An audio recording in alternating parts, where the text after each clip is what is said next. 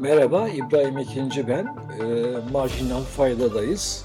Yine isterseniz bir önce ekonomide bir durumu, konjonktürü konuşalım. Biraz da isterseniz Millet İttifakı'nın iktidar olması halinde nelerin olabileceği üzerinde duralım. Seçimlere de zaten bir 2 aylık zaman var. Dolayısıyla bu olasılığı da kafamızda evirip çevirmemiz gerekiyor.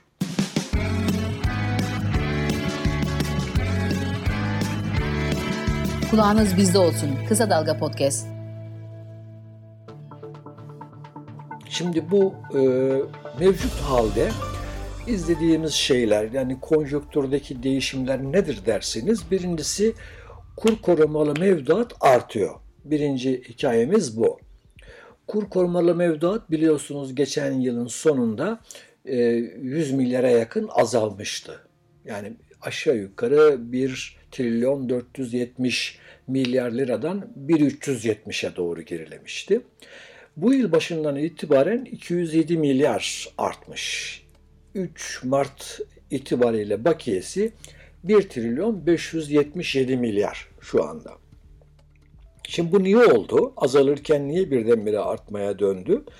Bunun nedenini biliyoruz. Daha önce de söylemiş olabilirim. Dövizden gelip kur korumalı mevduat yapılan hesaplarda faiz tavanı kalktı çünkü. Merkez Bankası taraflıdır o işlemler. Orada Merkez Bankası faiz tavanını kaldırdı. Yani biliyorsunuz kur korumalı mevduat getirildiğinde bütün hesaplar, ister TL'den gelsin, ister dövizden gelerek kur korumalı mevduat olsun, hepsinde tavan vardı. Merkez Bankası'nın politika faizi artı 3 puan. Şimdi bugünkü halde bu ne demek? Merkez Bankası'nın politika faizi 8,5, üzerine 3 puan koyun, etti 11,5. İşte bunu Merkez Bankası kendisinin taraf olduğu dövizden gelip KKM'ye dönüş hesaplar için kaldırdı bunu. TL tarafı için devam ediyor. Fakat dövizden gelenlerde kalktığı için orada faizler biraz yukarı doğru gitti. Yani 11,5 tavan uygulansaydı 11,5 olması gereken faizler şu anda 20'nin üzerine çıktı. 25'e kadar varmış. Hatta muhtemelen daha fazla da olabilir. Çünkü büyük hesaplarda bankalar farklı faiz uygulayabiliyorlar biliyorsunuz. Şimdi burada bu faizin hani nispeten, çünkü enflasyonumuz hala 55'lerde bizim, faizin nispeten hani 11,5'a göre 20'ye çıkması, 25'e çıkması, 25'in de üzerine çıkması nispeten bir cazibe oluşturdu yine de. Dolayısıyla artış buradan geldi. Bir de şöyle bir durum olmuş, onu bankacılar söylüyorlar. Diyorlar ki TL'den gelip kur korumalı mevduat yapanlarda faiz tavana devam ettiği için vatandaş vadesi geldiğinde KKM'den çıkıyor, parasını alıyor, gidiyor dövize dönüyor, dövizden KKM yapıyor. Dolayısıyla daha yüksek bir faiz yapıyor, elde etmiş oluyor. Bu da olmuş olabilir, bunu da belirtiyorlar. Fakat sonuç olarak 200 milyarlık bir artış olduğunu görüyoruz. Bunun da faizin artmış olmasından kaynaklandığını da görüyoruz. Şimdi birinci hikayemiz bu. Burada tabii ki TL'den gelip kur korumalı mevduat yapanlar niye hala tavanın altında eziliyorlar? Niye onlar için de o tavan kalkmıyor? Bu soru hala boşlukta. Hükümet de burada bir şey yapmıyor. Bu mevduatın aşağı yukarı yarısı dövizden gelme, yarısı TL'den gelmeydi. Muhtemelen bu değişecektir biraz ama hala yani yarısı dediğimiz zaman aşağı yukarı hani 700 milyara yakın bir kur korumalı mevduat TL dönüşümünden gelmiş ve tabii burada %11,5 faizle çok eziliyor. Yani bu niye kalkmadı?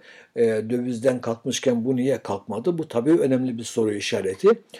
Yani tabii ki kestirebiliyoruz. Yani ucuz, bedava para yani. Dolayısıyla hani de hükümet istemeyebilir ama sonuçta bir haksızlık olduğu için bu tür TL'den gelip KKM yapan mevduat sahiplerinde itiraz ediyorlar. Etmeleri hakkıdır. Bunu yapalım. Şimdi bunu yine geleceğim ama burada bir durum daha var. Şimdi bir de bu kur korumalı mevduatın mevduattaki bu artış bankalara da yaradı. Çünkü bankalar biliyorsunuz 2023 yılının başından itibaren mevduatlarının %60'ını TL yapmak zorundaydılar. Yani hükümet böyle bir karar almıştı. 2022'nin sonunda %50-50 idi bu. Şimdi %60 TL mevduatı olacak, %40 döviz mevduatı olacak. Dolayısıyla bankalar döviz mevduatlarına biraz daha hani yüksek faizle onu KKM'ye dönüştürüyorlar ki KKM'ye dönüşünce TL mevduat sayılıyor ve onu bilançolarında hani şu %40, %60 regülasyonunu, oranını tutturuyorlar. Yani bankaların da işine gelen bir taraf olduğu için bankalar da mudilerini biraz daha yüksek faizle döviz mevduat sahiplerini KKM'ye çekmeye uğraşıyorlar. Böyle bir durumda var. Şimdi tabii bir soru şu. Yeni hükümet geldiğinde, örneğin Millet İttifakı hükümet olduğunda biz kur korumalı mevduatı kaldıracağız. Şimdi dolayısıyla burada herkesin kafasındaki o soru gündeme geliyor. Kaldıracağız dediği zaman hani hemen o gün işte hesapları bozup millete parasını verecek değiller. Yapacakları şey vadesi dolanı yenilemeyeceklerdir. Böyle yavaş yavaş hani bu kur korumalı mevduat işi bitecektir. Öyle görünüyor. Fakat vadesi dolan, dolayısıyla yenilenmeyen mevduattaki o kur korumalı mevduattaki para nereye gider? Seçenekleri var. Tabii ki bankada işte normal mevduata dönüşüp faiz almaya devam edebilir. Çıkıp dövize gidebilir, altına gidebilir, borsaya gidebilir. Böyle seçenekleri var ama tabii bunların içerisinde en tedirgin edici seçenek dövize gitmesi hali. Yani dolayısıyla yeni hükümet eğer Millet İttifakı hükümet olursa burada bir önlem alması gerekecektir. Yani buradan çıkan paranın dövize akmaması için. O yüzden benim tahminim biraz faizlerin yukarı gideceği yönündedir. Yani bu mevduat enflasyona biraz daha yakınsamış bir faiz o söz konusu olursa kalacaktır. Hele de dövizin yani çok hızlı yükselmediği bir ortamda kalabilir. Ama bunu bekleyip göreceğiz. Ne yapacaklar anlayacağız. Bu hafta izlediğimiz bir başka şey de hükümetin dolarda baskı hissetmesi. Bunu anlıyoruz. Bankalara döviz satışlarında talimatlar gidiyor. İşte hani biliyorsunuz sadece döviz mevduatını azalt. Döviz mevduatın TL mevduattan daha az olacak. %60'ı TL mevduatı olacak baskısı var zaten. Ama sadece bu yani giden talimat sadece bu değil. Bir de vatandaş döviz almaya gelince efendim orada işte daha önce 19.05'ti. Yani bu kurdan satabilirsin. Yani bundan daha aşağı satamazsın. Şimdi onu 19.15'e çektiler mesela. Bir şey daha yaptılar. Alış satış kuru arasında %1 fark olacak. Yani bu da tabii çok yüksek bir fark. Yani pahalı al, ucuz sat vatandaş için. Böyle bir durum. Şimdi burada her şekilde hani bir tek döviz almak, satmak yasaktır demiyorlar ama bunun dışında sonuçta buna çıkan birçok uygulama geliyor. Mesela işte bunlardan ikisini söyledim. Hani kur, alış satış kuru arasındaki farkı açıyorlar bir yandan. Bir yandan da vatandaş bankaya gittiğinde diyorsunuz ki bana döviz sat kardeşim bankaya. Banka diyor ki 19.15'ten aşağı veremem. Veremez çünkü Merkez Bankası BDDK hani bu koşulu getirmiş. Bu daha önce 19.5'ti. Şimdi mesela piyasaya baktığınızda doları ne görüyorsunuz? 18.70'lerde, 75'lerde, 18.80'lerde filan. Şimdi burada 19.5'ten diyor banka. Yani almaya kalkarsanız sizi bu yüksek kurdansa bu caydırıcı olması için getirilmiş uygulamalar. Fakat bu tabii bunun şöyle bir yönü de var yalnız. Şimdi 19.05'ten 19.15'e çekilmesinin başka bir anlamı daha var. Kurda baskı büyüktür. Bunu hükümette hissediyor. Çünkü kuru baskı altına almak için kaynakları fazla değil. Mesela bu son zamanlarda sadece bir Suudi Arabistan'dan bir 5 milyar dolarlık bir kaynak geldi. Döviz geldiğini gördük. Yani burada mevduat yapıldı. O şu demek yani onu tabii ki mevduatsa sen o buradadır. Onu kullanabilirsin. Dövizi tutmak için satabilirsin filan. Şimdi dolayısıyla enflasyon kadar artmadığı için dövizde yukarı yönlü bir dinamik çalışıyor. Mesela ihracatçılar da bağırıyorlar. Yani içeride enflasyon yüksek, pahalı girdi kullanıyorlar.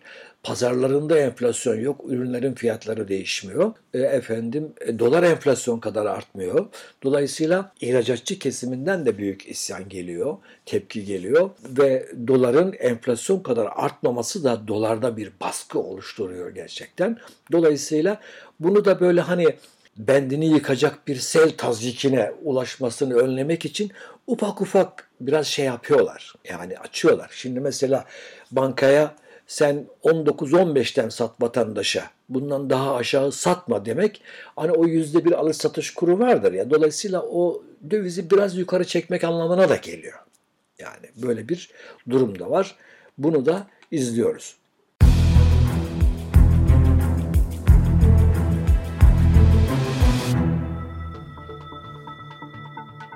Şimdi faizler konusunda önemli bir değişiklik oldu.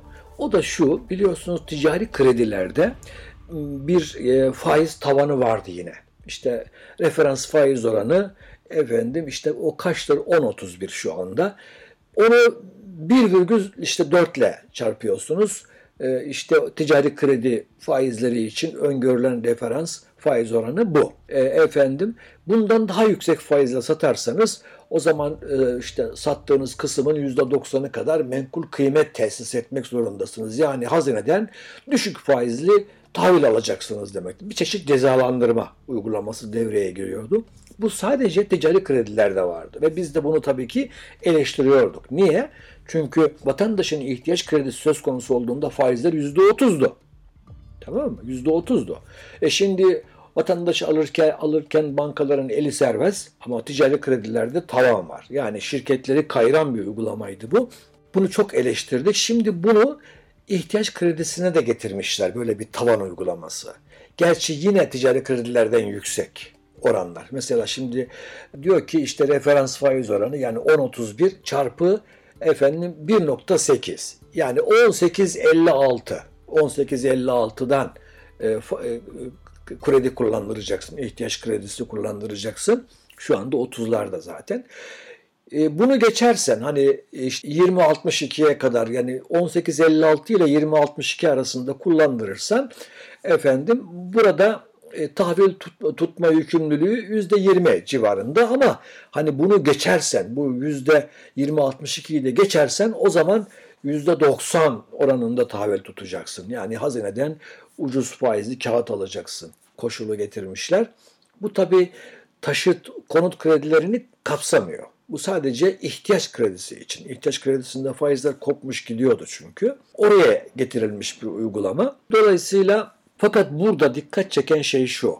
Şimdi bu ticari kredi faizlerinde tavan var. İhtiyaç kredisi faizlerine de tavan geldi. Şimdi bu faizlerin yukarı doğru hareketlendiği bir zamanda oluyor. Dikkat edin. Bu bankalar her ne kadar yüksek karlar ettilerse de o durum değişiyor. Yani şu anda bankaları sıkıştırıyorlar. Yani çünkü mesela mevduat faizleri de artık %25'lerde dediğim gibi yüksek mevduatlarda daha %30'lara doğru giden faizler var. Şimdi kaynak yapısı bu faizlerden olunca hani oradan işte %18'den kredi ver, %13'ten kredi ver, bilmem kaçtan kredi ver demek biraz sıkıntılı bir durum yaratır bankalar için. Yani bu tabii ki çok daha kötü noktalara, banka batışlarına falan yol açabilir ama hani bugün söz konusu değil fakat bu şekilde bu uygulama böyle biraz daha çarpıklığı devam eder ve uzun süre sürdürülürse sıkıntı yaratabilir. Şimdi burada seçimden sonraki kısma gelelim. Seçimden sonra bizi neler bekliyor? Şimdi şöyle söyleyeyim. Döviz girişi olur. Yeni hükümet biraz güven verir. Zaten başka analizler de bunu söylüyor. Yani hükümetle birlikte biraz kaynak girişi olur. Mesela bakın bu CDS denen o risk primleri düşüyor. Yani yeni Millet İttifakı hükümet olacak beklentisi satın alınmaya başlandı. Dolayısıyla ona bir güven de duyulduğunu hissediyoruz biz. Çünkü CDS'ler düşüyor. Yani dış borçlanmalardaki sigorta primi düşüyor. Daha ucuza borçlanabileceksiniz. Bu demek. Şimdi bu dışarıdan döviz girişi tabii ki kaynak bulmak bakımından önemli. Aynı zamanda kurdaki yüksek o baskı, yukarı yönlü baskıyı da biraz ne yapar? Gevşetir, biraz dengeler. Ama yine de kur yukarı gidecektir. Neden derseniz, çünkü birincisi demin bahsettiğim bu kur korumalı mevduat kalkacak. Oradan biraz paranın dövize gitmesi muhtemeldir.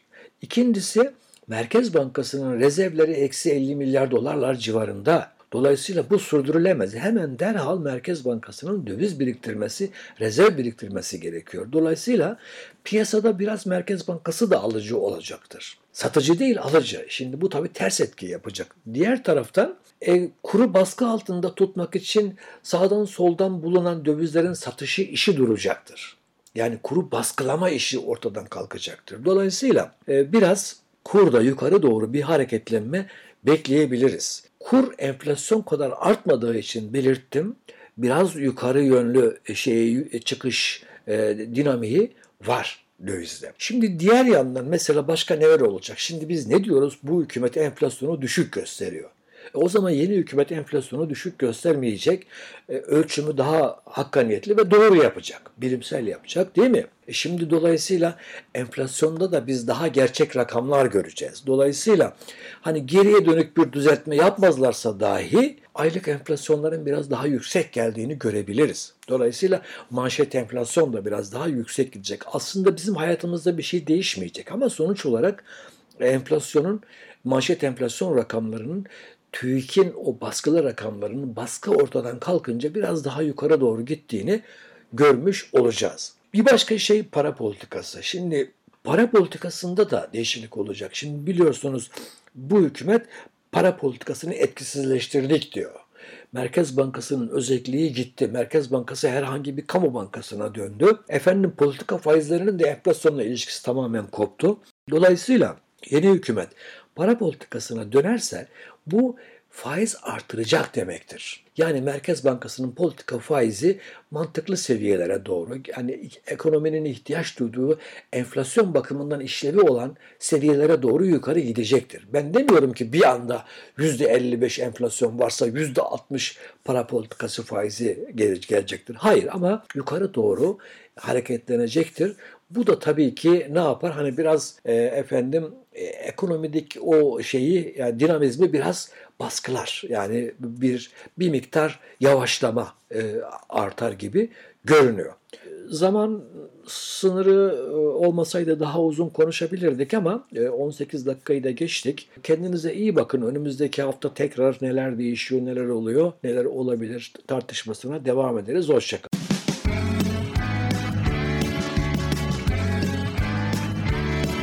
Kulağınız bizde olsun. Kısa Dalga Podcast.